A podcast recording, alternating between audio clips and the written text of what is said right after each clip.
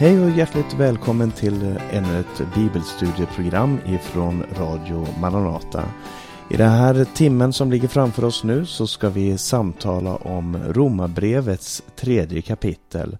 Eh, Romarbrevets tredje kapitel av aposteln Paulus handlar om att alla är syndare, ingen är rättfärdig, men vi förklaras rättfärdiga genom Guds nåd.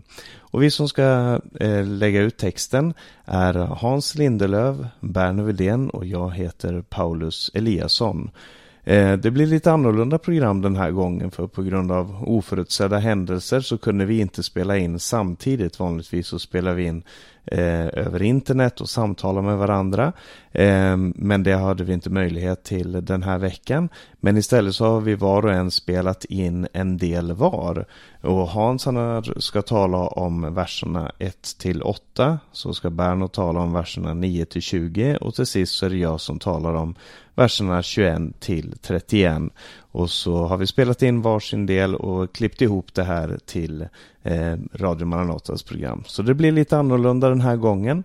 Men vi hoppas att det ska bli till välsignelse det som vi vill dela med oss här. Ja, då säger vi tack för den pålyssningen. Och vi släpper på Hans Lindelöv här som läser den första delen ur kapitlet. Jag läser då från Romarbrevets tredje kapitel i 1917 års översättning.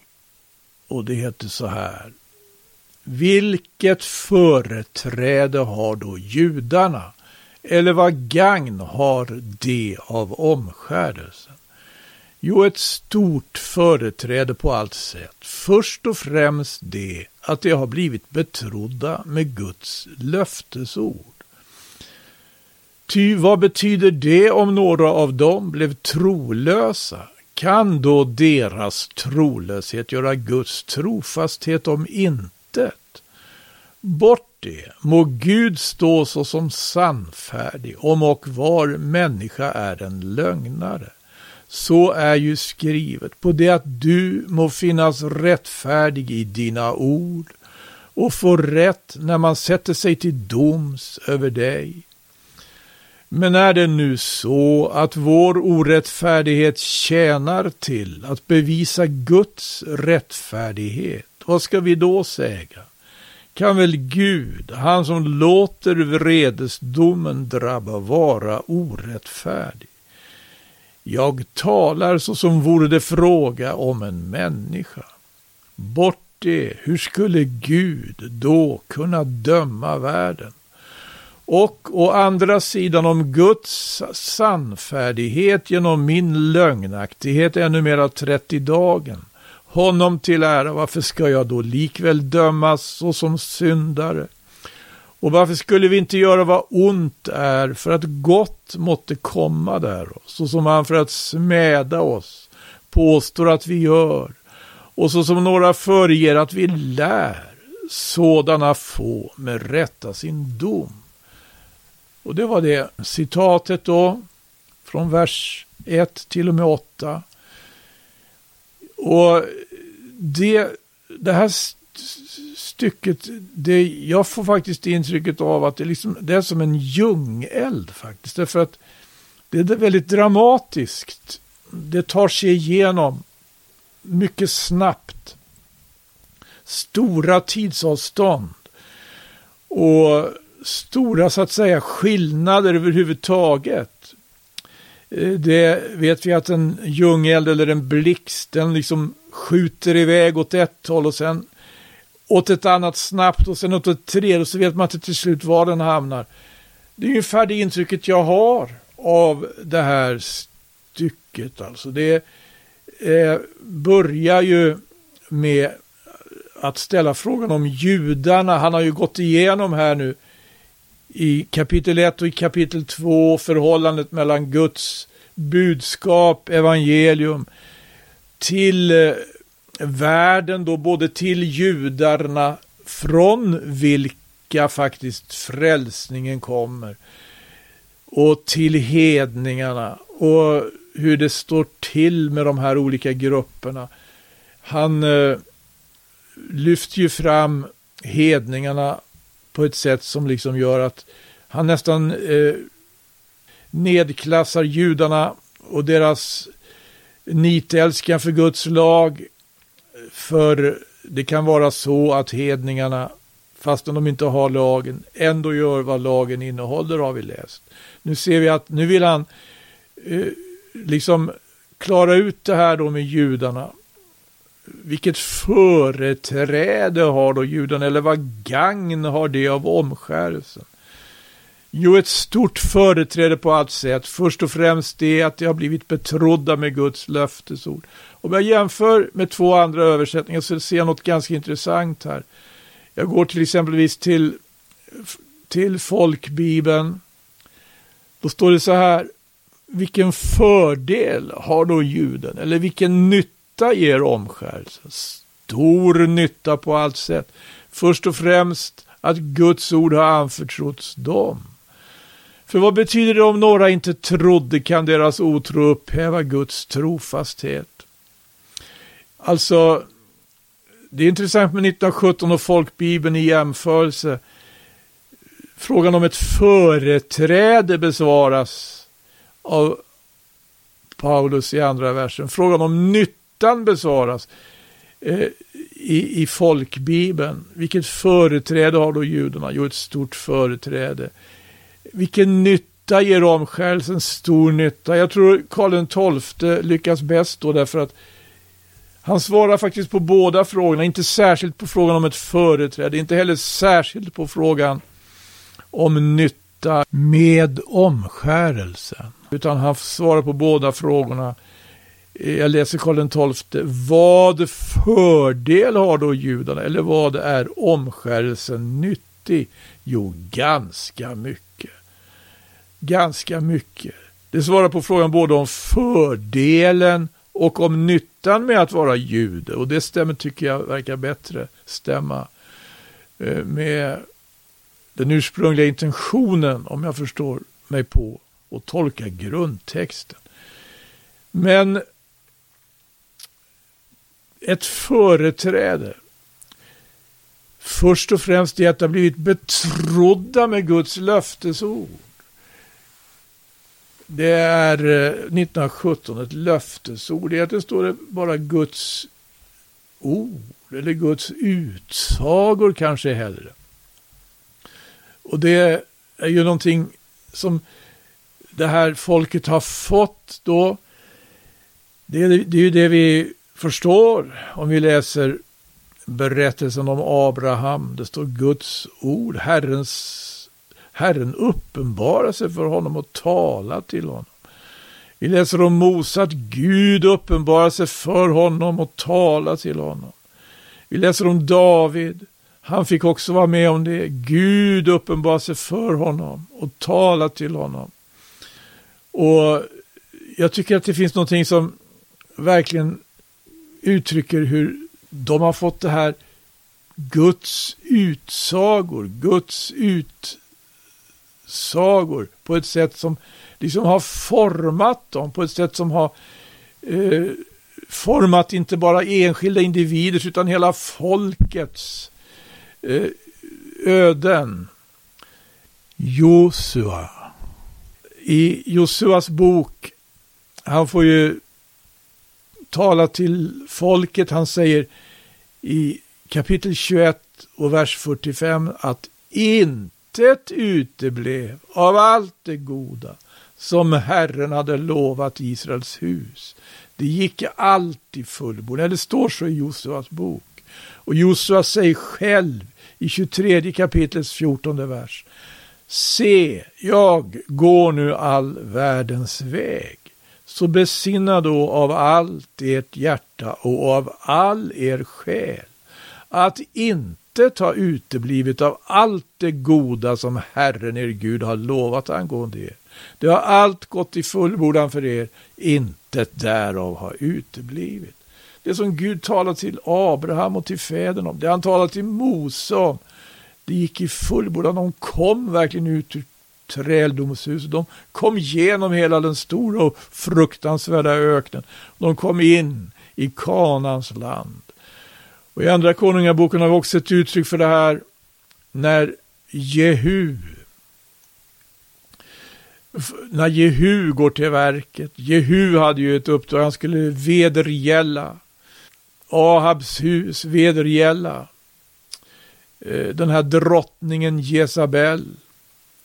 Och gjorde det också. Och han får ju säga det. Intet, säger han i, i andra konungabokens tionde kapitel, tionde vers. Intet som Herren har talat mot Ahabs hus fallit till jorden. Jag läser hela meningen. Märk nu hur intet av Herrens ord faller till jorden. Intet som Herren har talat mot Ahabs hus. Ja, Herren har gjort vad han har sagt genom sin tjänare profeten Elia. Och någonting liknande skulle ju evangelisterna också få fram. Det som, som skrev ner berättelsen om Jesus, om hans undervisning och hans gärningar. De påminner ju ständigt gång på gång. Det här står skrivet. Det här står skrivet. Det här står skrivet. Och Jesus själv säger ju det. När han blir arresterad i Getsemane örtagård så säger han ju det, menar du, säger han till den som ville hugga av örat och gjorde det också, på en av översteprästens tjänare. Menar du att jag inte skulle kunna utbedja mig av min fader att han nu till min hjälp sänder en legion eller tolv legioner änglar? Men hur skulle då skrifterna kunna fullbordas? Som säger att så måste ske. Här ser vi uttryck för hur judarna hade blivit och har blivit betrodda med Guds ord. Det finns förankring, det är förankrat på ett oerhört sätt. Men nu skjuter den här djungeln iväg åt ett helt annat håll och träffar hedningarna och träffar de som har fått höra budskapet om Jesus, nämligen romarna i det här fallet. Och då står det så här, och det här är ganska, tycker jag, det är skakande. Han ger tre exempel på, tre exempel på hur evangelium kan missförstås. Han skriver så här i femte versen, men är det nu så att vår orättfärdighet tjänar till att bevisa Guds rättfärdighet, vad ska vi då säga? Kan väl Gud, han som låter vredesdomen drabba, vara orättfärdig? Jag talar så, så vore det fråga om en människa. Ska vi ta folkbibeln också? Så står det så, men om vår orättfärdighet visar Guds rättfärdighet, vad ska vi då säga? Inte kan väl Gud mänskligt talat vara orättfärdig när han straffar i sin vrede? Verkligen inte, hur skulle Gud då kunna döma världen? Och inte bara det, han fortsätter i, i vers 6, i, i vers 7, ursäkta. Å andra sidan om Guds sannfärdighet genom min lögnaktighet ännu mer har trätt i dagen. Honom till ära. Varför ska, varför ska jag då likväl dömas såsom syndare?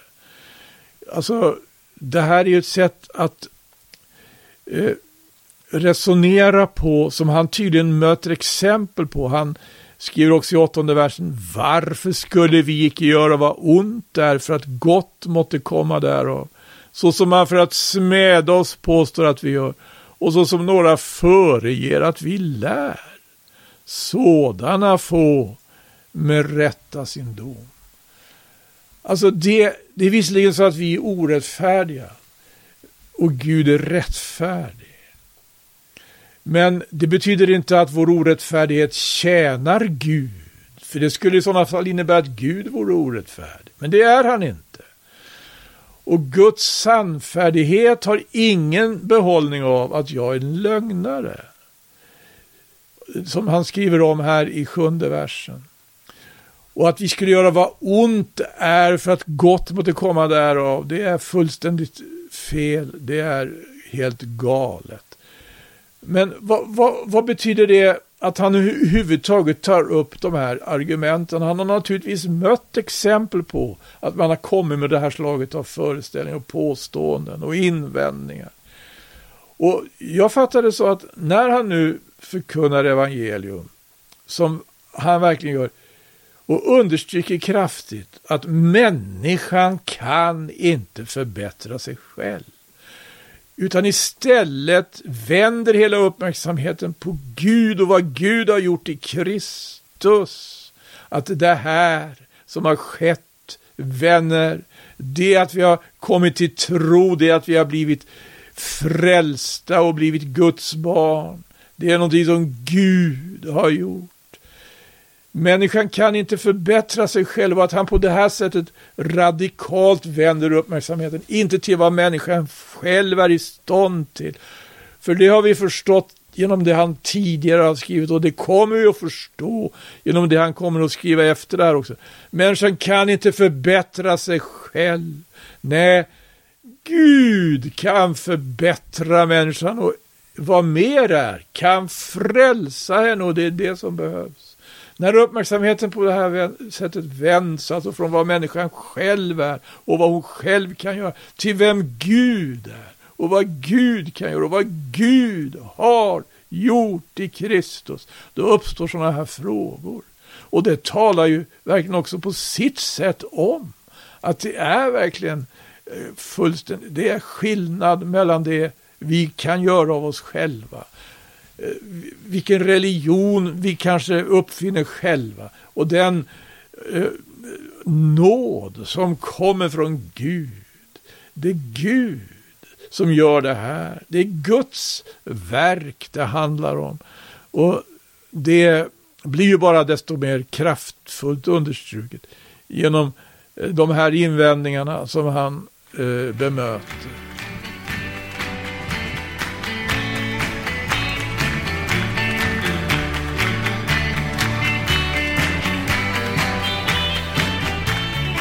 Ska jag läsa ifrån Romarbrevet 3 och från den nionde versen. Jag läser fram till och med vers 20. Hur är det då? Har vi någon fördel? Inte alls. Vi har ju redan anklagat alla, både judar och greker, för att stå under syndens välde. Som det står skrivet. Ingen rättfärdig finns, inte en enda. Ingen finns som förstår, ingen som söker Gud. Alla har avfallit, alla är fördärvade. Ingen finns som gör det goda, inte en enda. Deras strupe är en öppen grav, sina tungor använder de till svek. De har huggormsgift bakom sina läppar. Deras mun är full av förbannelse och bitterhet. Deras fötter är snabba till att spilla blod. Förödelse och elände råder på deras vägar och fridens väg känner de inte. De har ingen gudsfruktan för ögonen.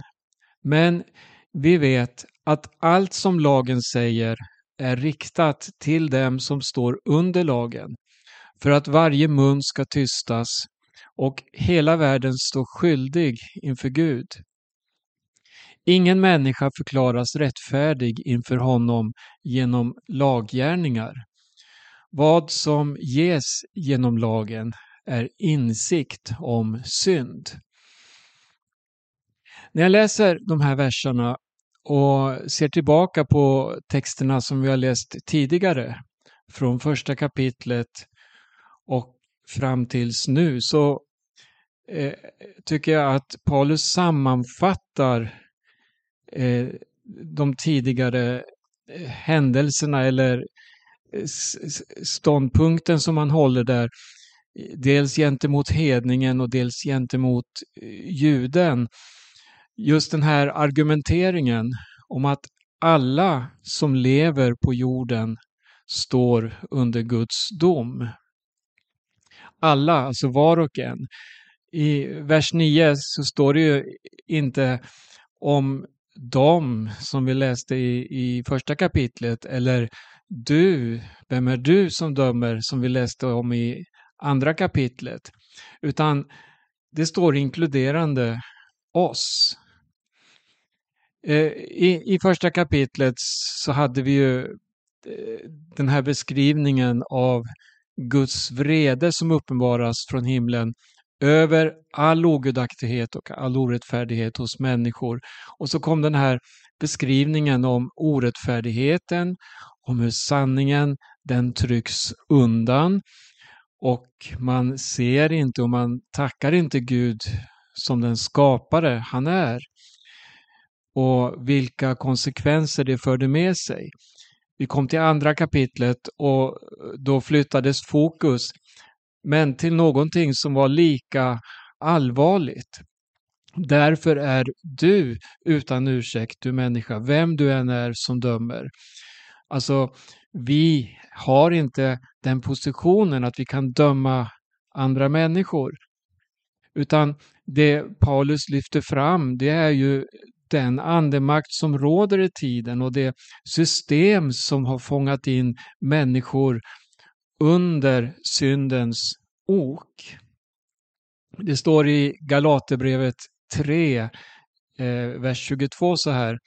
Men nu har skriften inneslutit allt under synd för att det som var utlovat ska ges genom tron på Jesus Kristus åt dem som tror.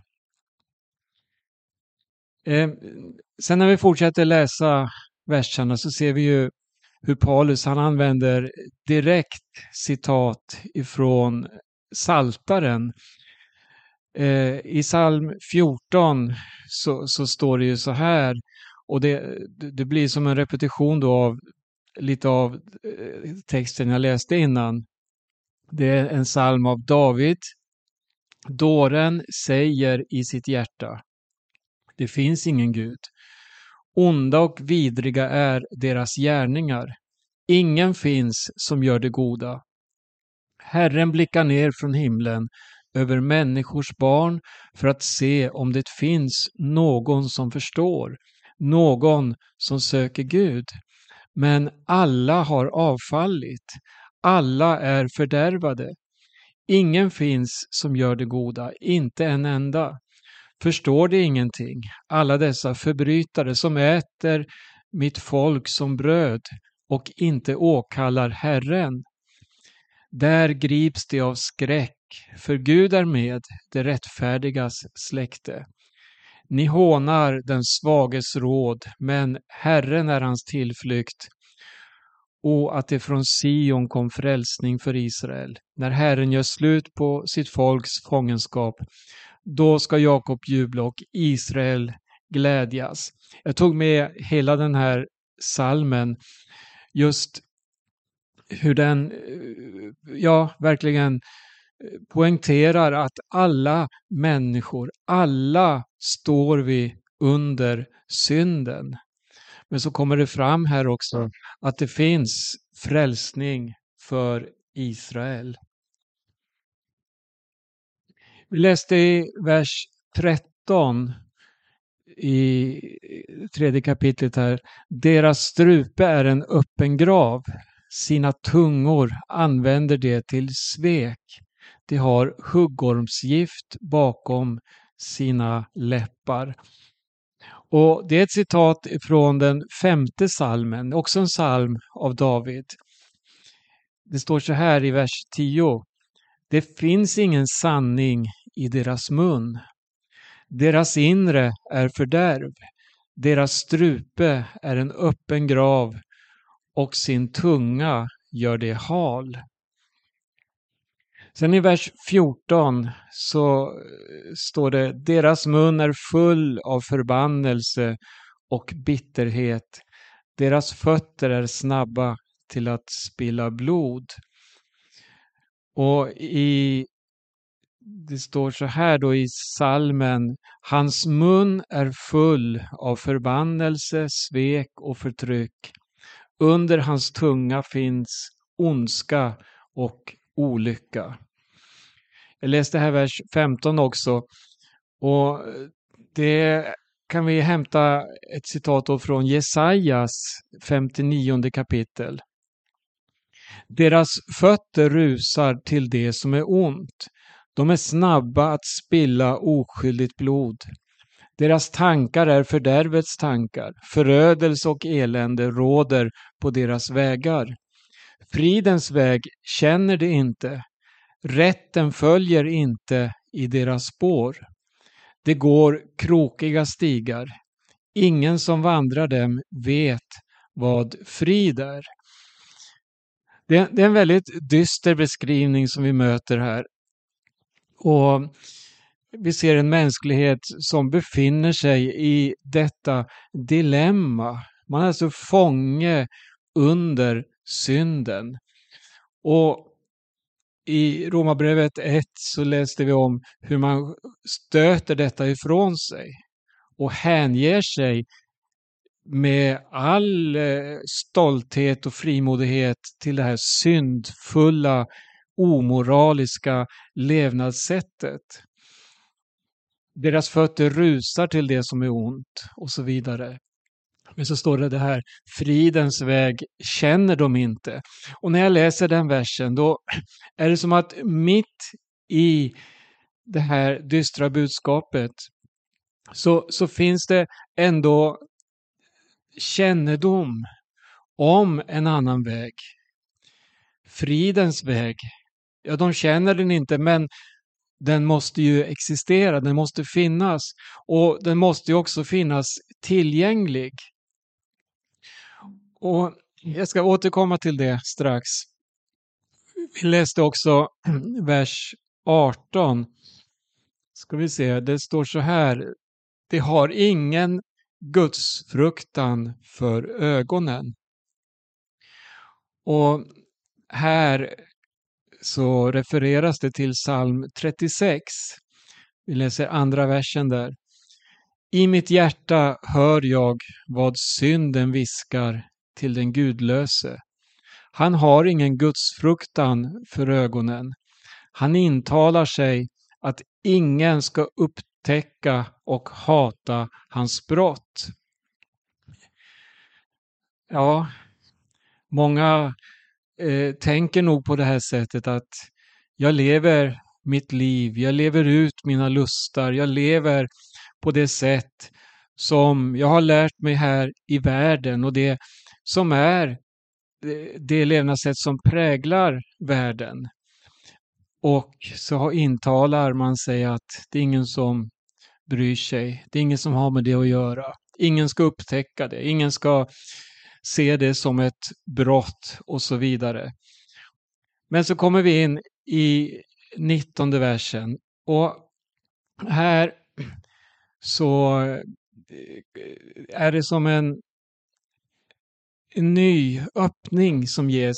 Det står ju om allt det här som lagen fördömer.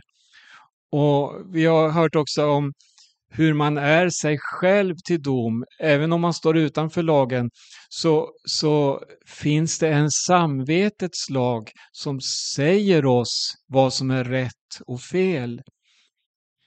Och det står så här i vers 19 i Romarbrevet 3 då. Men vi vet att allt som lagen säger är riktat till dem som står under lagen för att varje man ska tystas och hela världen står skyldig inför Gud.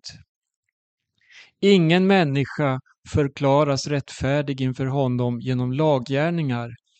Vad som ges genom lagen är insikt om synd.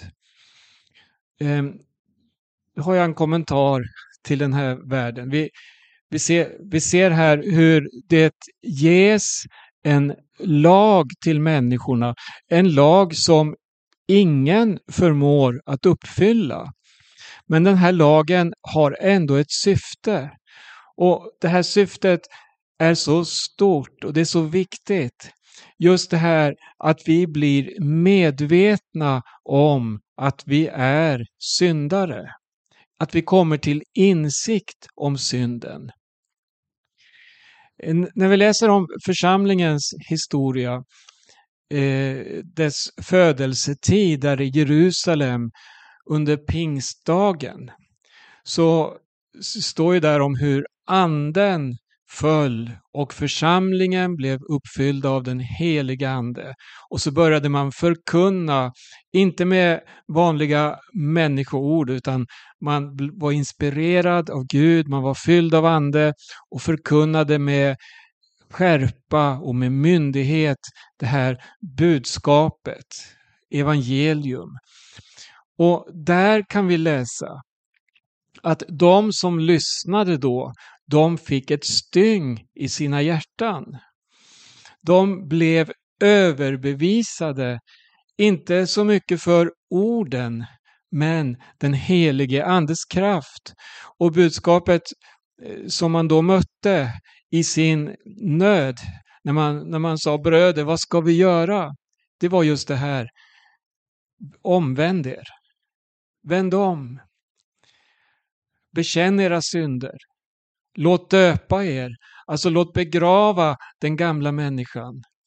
Och sök Jesus, få förlåtelse för era synder. Det väntar en domens dag för alla människor och då kommer ingen att kunna säga att Gud dömer orättvist. Nej, allt, allt vi bär på, alla våra tankar, alla våra handlingar, all orätt vi har gjort, allt ska en dag uppenbaras. Och vi ska stå inför domstolen. Men vad oerhört viktigt är att redan här och nu ha sin sak klar med Gud, ha sin synd förlåten och att ha få börja ett nytt liv redan här och nu och veta att vi med frimodighet kan stå inför tronen den dagen. Lukas 12 och 2 så står det så här. Det finns inget dolt som inte ska uppenbaras och inget gömt som inte ska bli känt. Romarbrevet 2, som vi har läst tidigare här, vers 16, så står det Det ska visa sig på den dag då Gud dömer det som är fördolt hos människorna. Allt enligt det evangelium jag fått genom Jesus Kristus. Vi kan gå i graven med våra hemligheter. Vi kan gå i graven och tro att allting begravs, allting glöms. Vi kan intala oss, som salmisten skrev här, att ingen ska upptäcka och hata mina brott. Men tänk vad stort att här och nu genom den helige Andes påverkan få bli väckt inför synden. Få möta nöd inför synden och få kunna göra upp med synden. Och då har vi reningsmedlet framför alla andra medel. Det är Jesu Kristi dyra blod som renar oss från all synd. Det står så. Det renar oss från all synd. All vår synd bar Jesus upp på Golgata. Jag ska avsluta med att läsa första Korinthierbrevet 14, 23.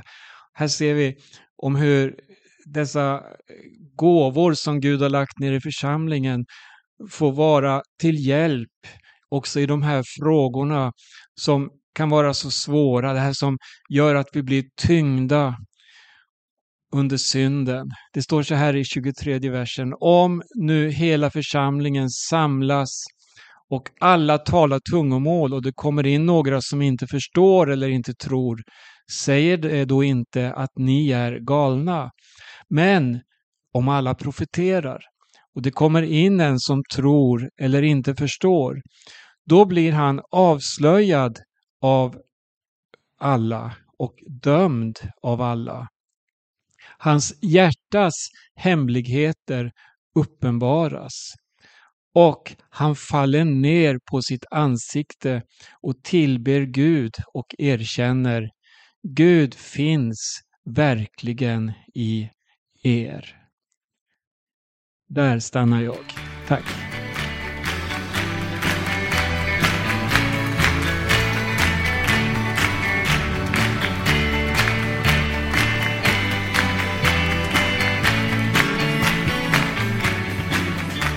Då ska vi gå till den sista delen i Romarbrevet och det är jag, Paulus Eliasson, som talar nu. Eh, och det, den sista delen är alltså från vers 21 och jag läser där där det står Men nu har det uppenbarats en rättfärdighet från Gud utan lag, en som lagen och profeterna vittnar om. En rättfärdighet från Gud genom tro på Jesus Kristus för alla som tror. Här finns ingen skillnad. Alla har syndat och saknar härligheten från Gud och de förklaras rättfärdiga som en gåva av hans nåd därför att de är friköpta av Kristus Jesus. Honom har Gud ställt fram som en nådastol genom tron på hans blod. Så ville han visa sin rättfärdighet eftersom han i sitt tålamod hade lämnat de tidigare begångna synderna ostraffade. Eh, I den tid som nu är vill han visa sin rättfärdighet, att han, att han både är rättfärdig och förklarar den rättfärdig som tror på Jesus. Vad kan vi då berömma oss av? Beröm är uteslutet. Genom vilken lag? Gärningarnas? Nej, genom trons lag. Vi hävdar nämligen att människan förklaras rättfärdig genom tro utan laggärningar. Eller är Gud bara judarnas Gud? Är han inte också hedningarnas? Jo, också hedningarnas. Lika sant som att Gud är en, han som förklarar den omskurne rättfärdig av tro och den oomskurne genom tro. Eh, så upphäver vi då lagen genom tron? Verkligen inte. Vi upprätthåller lagen. Innan jag tar de här verserna så ska jag säga som, som en konklusion av det som Hans och Berno har läst här.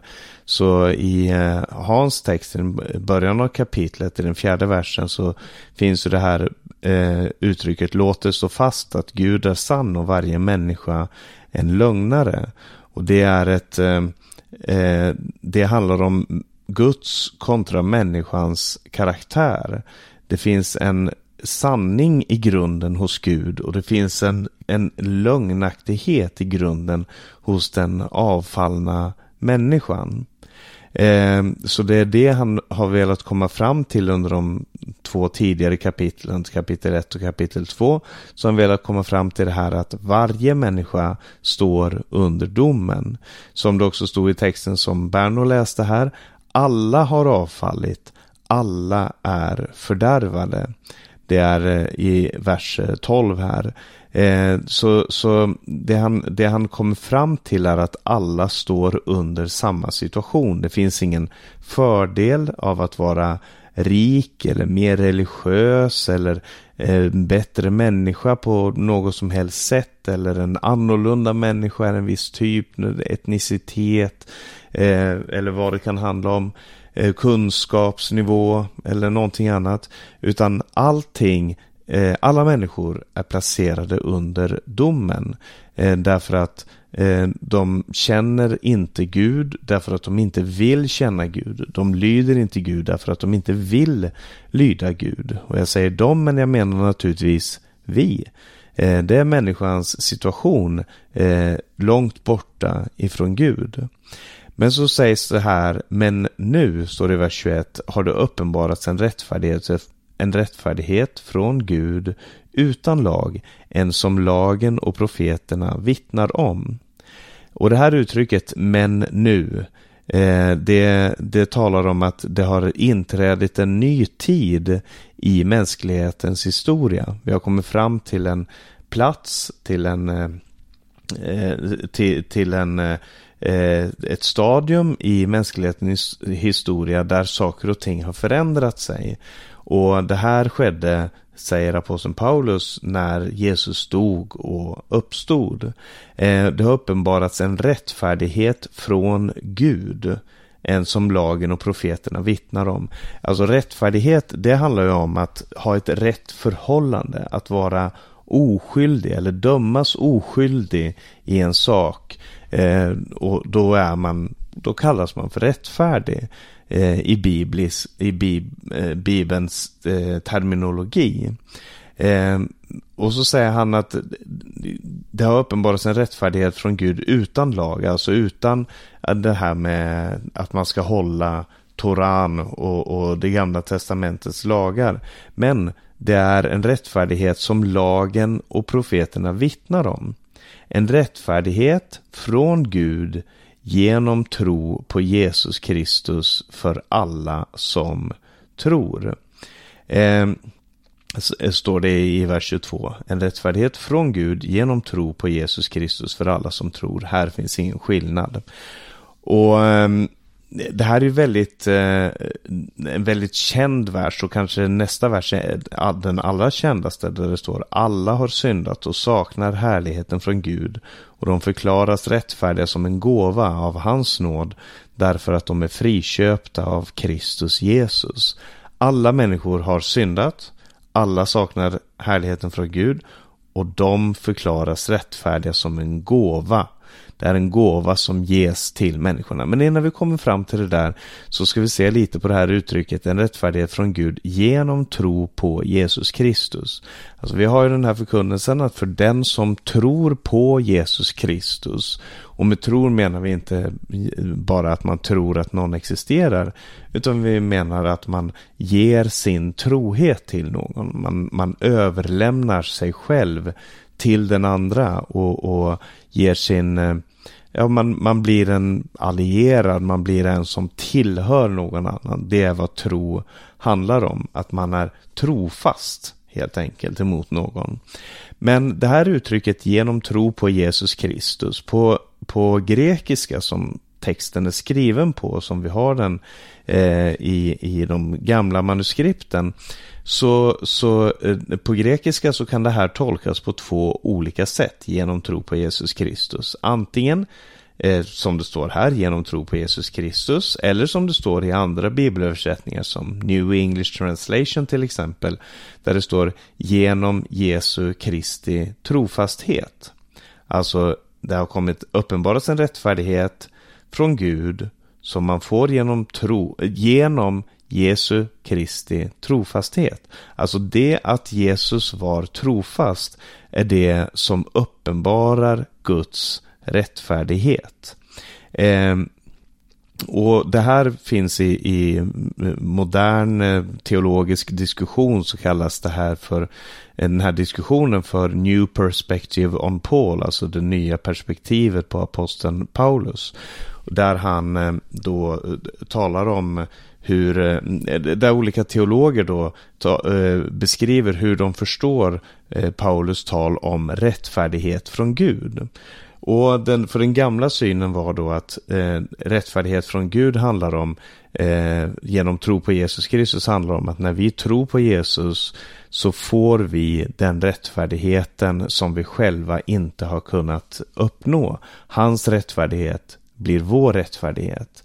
Medan det nya perspektivet på, på Paulus förkunnelse då säger att eh, ja, det är sant, men det är också sant det här att anledningen att Gud är rättfärdig, alltså att vi kan veta att Gud är rättfärdig, att han har uppfyllt allt det som han hade lovat, det är uppenbarat i Jesu Kristi trofasthet. Det faktum att han var trofast i sin tjänst, i sin uppgift, i, sin, i sitt liv och i sin död och i sin uppståndelse.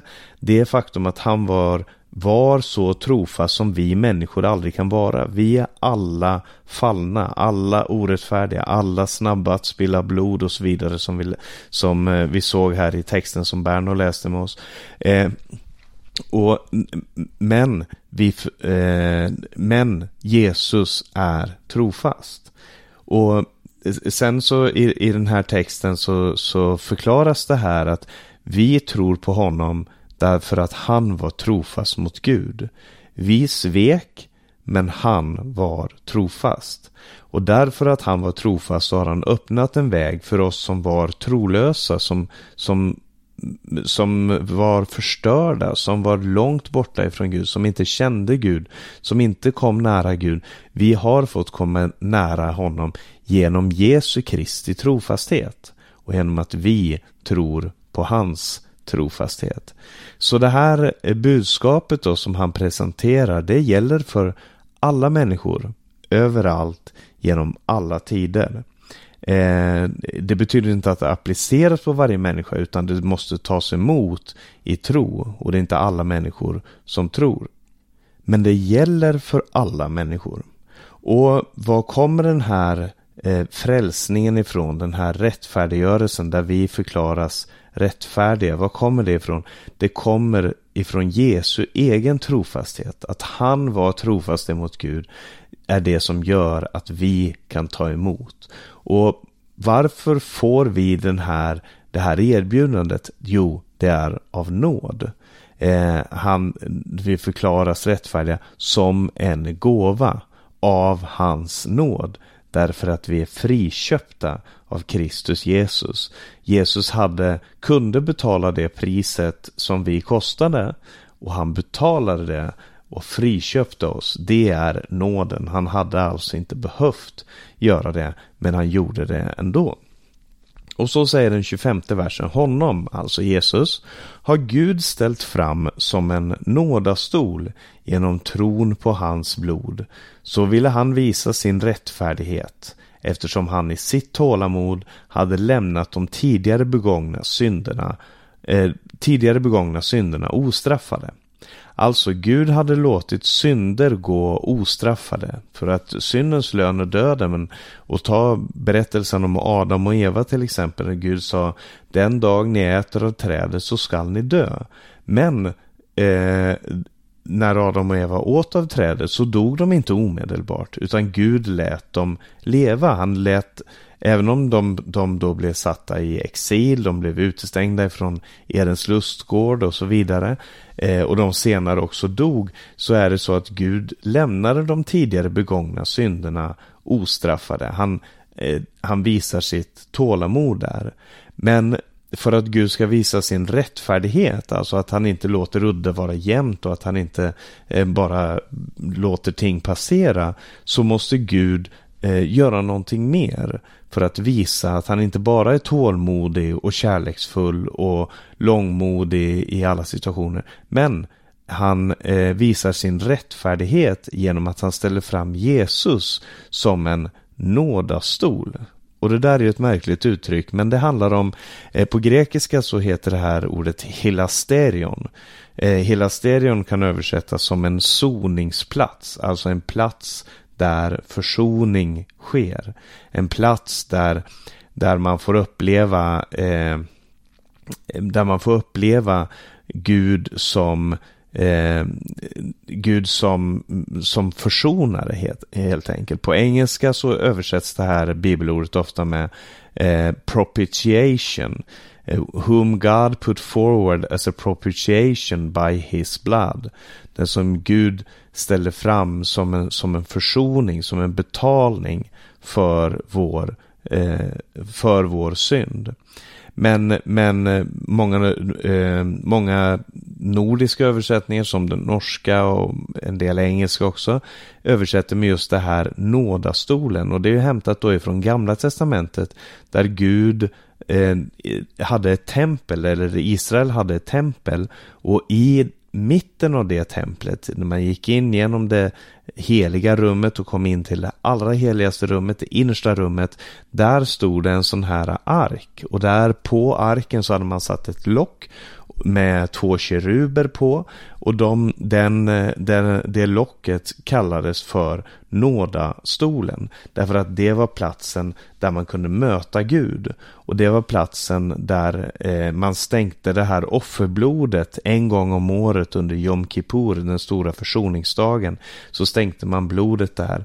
Eh, och, och nu säger Eh, i Nya Testamentet, så, eh, i Romarbrevet här, så säger Paulus att Gud har ställt fram Jesus som en nådastol genom tron på hans blod. Så Jesus blir den nya nådastolen, den nya närvaron av Gud här på jorden. Och det är också hans blod som eh, bringar försoning och som visar att Gud är rättfärdig. Precis som Israel under Jom Kippur hade, eh, hade det gått ett helt år sedan sist man hade haft den här, eh, den här högtiden. Och där, en, där man då tog en bock, därifrån vi har vårt uttryck syndabock, så tog man en bock och man offrade den och man tog det här blodet ifrån den och bar in till och stänkte det på allting som var i templet, också nådastolen inne i det allra heligaste. Och så bar den här bocken folkets synd som Gud hade burit över med, som Gud hade haft tålamod med det gångna året. Men det här, kunde, det här var ju en ritual som skulle påminna om något och som också skulle peka fram emot någonting ännu större. Och det finner vi i Jesus själv. För att det bockar och kalvars blod inte kunde göra, det gjorde Gud genom Jesus. Och så säger han i den 26 versen, i den tid som nu är ville han visa sin rättfärdighet. Och så kommer det här att han både är rättfärdig, alltså att han har det som sin, i sin person, och förklarar den rättfärdig som tror på Jesus. Och hela tiden här så har vi sett att människan har avfallit medan Gud genom Jesus Kristus har bevisat sig vara rättfärdig. Och därför så kommer den här frågan till slut. Vad kan vi då berömma oss av? Beröm är uteslutet. Genom vilken lag? Genom gärningarnas lag? Nej, genom trons lag. Så därför hävdar vi att människor förklaras rättfärdiga genom tro eh, utan laggärningar. Det handlar alltså inte om omskärelse, om att hålla sabbaten, om att hålla de olika lagarna. Det är inte det som förklarar oss rättfärdiga, utan det är Jesu Kristi blod. Eh, och det är därför som frälsningen har nått både judar och hedningar på samma sätt. Både judar och hedningar eh, förklaras rättfärdiga därför att de tror på Jesus Kristus. Så poängen är inte att vi försöker eh, omintetgöra Gamla Testamentets lag och säga att den är inte aktuell, den vill vi inte ha någonting med att göra. Vi älskar lagen, vi älskar Torah därför att den ger oss riktningen för att förstå Guds rättfärdighet. Och Eh, och Guds rättfärdighet, den ser vi i Jesus. Så Gamla testamentet som vi kallar det, de hebreiska skrifterna, lagen, profeterna och skrifterna pekar fram emot Jesus och mot den rättfärdighet som vi får uppleva eh, i Jesus och vi får också se att Gud verkligen är rättfärdig. Det var det jag ville säga om den här texten. Jag skulle också vilja kommentera den 26 versen. Om det passar. Där det står så här i 1917. Ja, så ville han i den tid som nu är lämna beviset för att han är rättfärdig. Härigenom skulle han både själv befinnas vara rättfärdig och göra den rättfärdig som låter det bero på tro på Jesus. E-, enligt folkbibeln så har vi här eh, följande eh, formulering. I den tid som nu är ville han visa sin rättfärdighet, att han både är rättfärdig och förklarar den rättfärdig som tror på Jesus. Och Det visar ju också hur annorlunda det är med Gud. Den som, för hos Gud finns ju inte det här jag har rätt, jag har rätt, jag har rätt. Han har rätt. Han är rättfärdig. Men till skillnad från andra från människor som gärna i fråga om det här då att de har rätt och är rättfärdiga vill trycka ner och ställa fram eh, motparten då som orättfärdig. Så inte det är inte Guds avsikt. Så, så ser vi här någonting helt annat då. Med Gud. Gud står det. Han kommer både själv befinnas vara rättfärdig och göra den rättfärdig som låter det betro, bero på tro på Jesus. Jag tycker det här är också oerhört viktigt.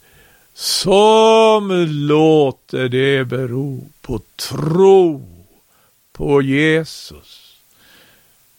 Inte bara alltså att man blir avslöjas som orättfärdig, för det blir man. Men man blir av Gud gjord rättfärdig när man låter det bero på tro på Jesus. Underbart. Tack Herre. Och vi ska eh, strax avsluta här men jag ska bara säga att du har lyssnat på Radio Maranata.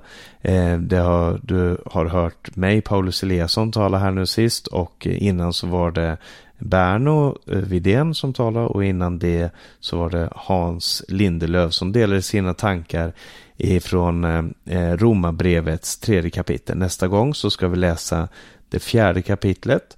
Då handlar det om Abraham. Eh, det är judarnas stamfader och också de troendes stamfader i eh, vilket folk de än kommer ifrån. Det handlar om hans rättfärdighet, om hans förhållande till omskärelsen som Gud befallde honom att göra och det handlar om hans tro. Eh, och så det blir nästa vecka om Herren dröjer och vi får leva och få möjlighet att göra det här programmet ännu en gång. Och då hoppas vi att vi också ska kunna göra programmet tillsammans. Så vi får säga ett stort tack för att ni har lyssnat till Radio Maranata idag. Eh, dela gärna det här programmet med andra också om du finner det intressant. Och nästa gång så hörs vi igen och till dess så får vi säga Gud välsigne dig.